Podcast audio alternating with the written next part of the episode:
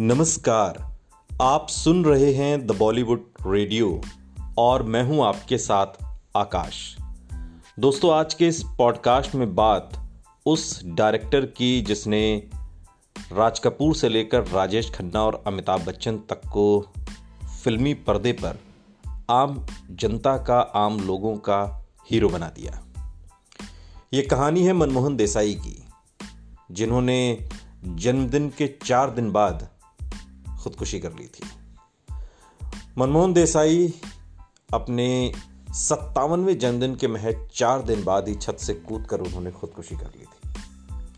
Amar Akbar Anthony, सुहाग, कुली जैसी फ़िल्मों के डायरेक्टर मनमोहन देसाई, जिनका फिल्मी करियर राज कपूर नूतन की फ़िल्म छलिया से शुरू होता है।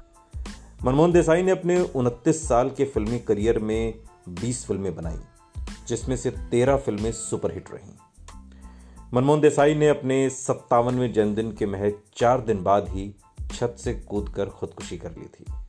खबरों की माने तो मनमोहन देसाई की कई फ़िल्में फ्लॉप रही थी और वो काफ़ी वक्त से पीठ के दर्द से भी जूझ रहे थे। मनमोहन देसाई की निजी ज़िंदगी की बात करें तो जीवन प्रभा गांधी से शादी उन्होंने की थी और जीवन प्रभा की साल उन्नीस सौ में मृत्यु हो गई थी, जिसके बाद उन्होंने साल उन्नीस सौ बानवे में 55 साल की उम्र में नंदा से सगाई की थी। मनमोहन देसाई शादी से पहले ही नंदा से प्यार करते थे, हालाँकि नंदा के शर्मीले स्वभाव की वजह से उन्होंने कभी अपने प्यार का इजहार नहीं किया। वाइफ की मौत के बाद वो अकेले हो गए और उन्होंने अपने प्यार का इजहार नंदा से कर दिया। नंदा भी मनमोहन देसाई को बहुत चाहती थी मनमोहन देसाई की मौत के बाद नंदा ने शादी नहीं की। मनमोहन देसाई ने अमिताभ बच्चन के अलावा राजेश खन्ना के साथ फ़िल्म सच्चा झूठा बनाई। इस फ़िल्म के सभी गाने सुपरहिट रहे। इसके अलावा राजेश खन्ना और मुमताज़ को लेकर फ़िल्म रोटी बनाई थी, जो सुपर डुपर हिट रही।